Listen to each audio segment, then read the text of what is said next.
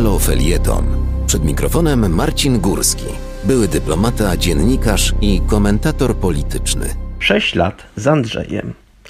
W ostatnim czasie można było zauważyć kwiatową akcję na ulicach polskich miast.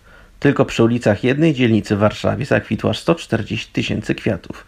Poza tulipanami w kilku odmianach były także m.in. bratki, niezapominańki czy stokrotki.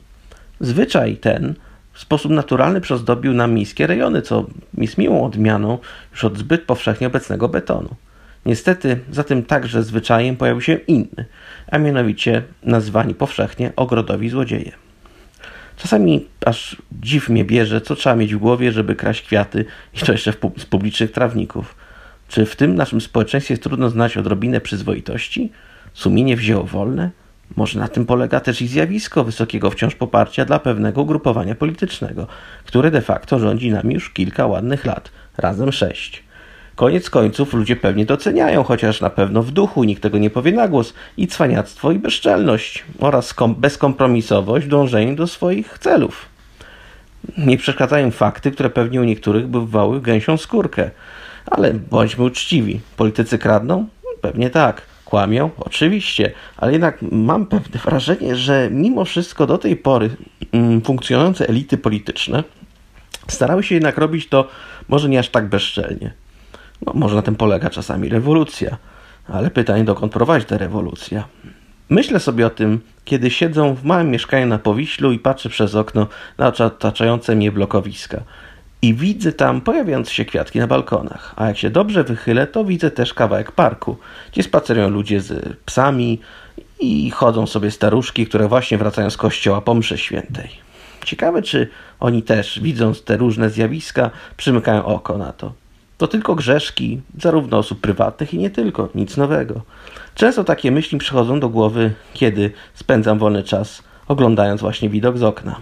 A ostatnio nawet myślę też o czymś innym, ponieważ pewien portal społecznościowy przypomniał mi, że 6 lat temu wygrał wybory pewien Andrzej, czyli człowiek ugrupowania z ulicy Nowogrodzkiej, który w teorii podobno miał przegrać z urzędującym prezydentem Bronisławem, człowiekiem innego ugrupowania.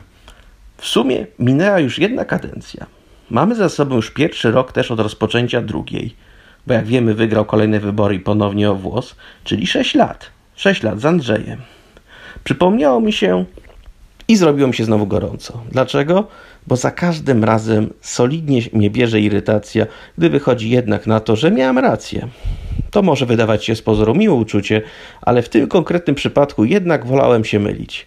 Niestety, miałem rację i wszelkie działania głównego lokatora Pałacu Prezydenckiego tylko to potwierdziły.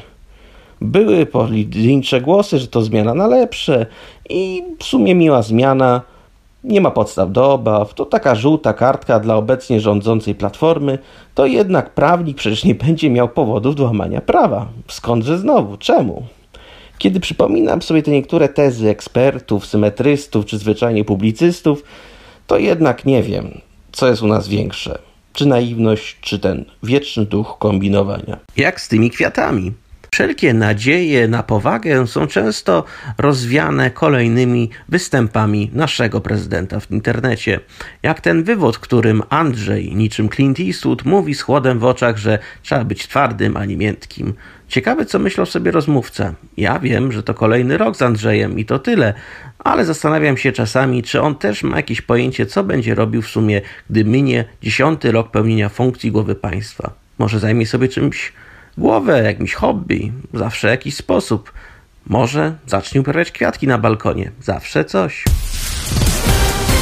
Na www.haloradio ukośnik SOS wspieraj niezależne Halo Radio, które mówi wszystko. www.halo.radio ukośnik SOS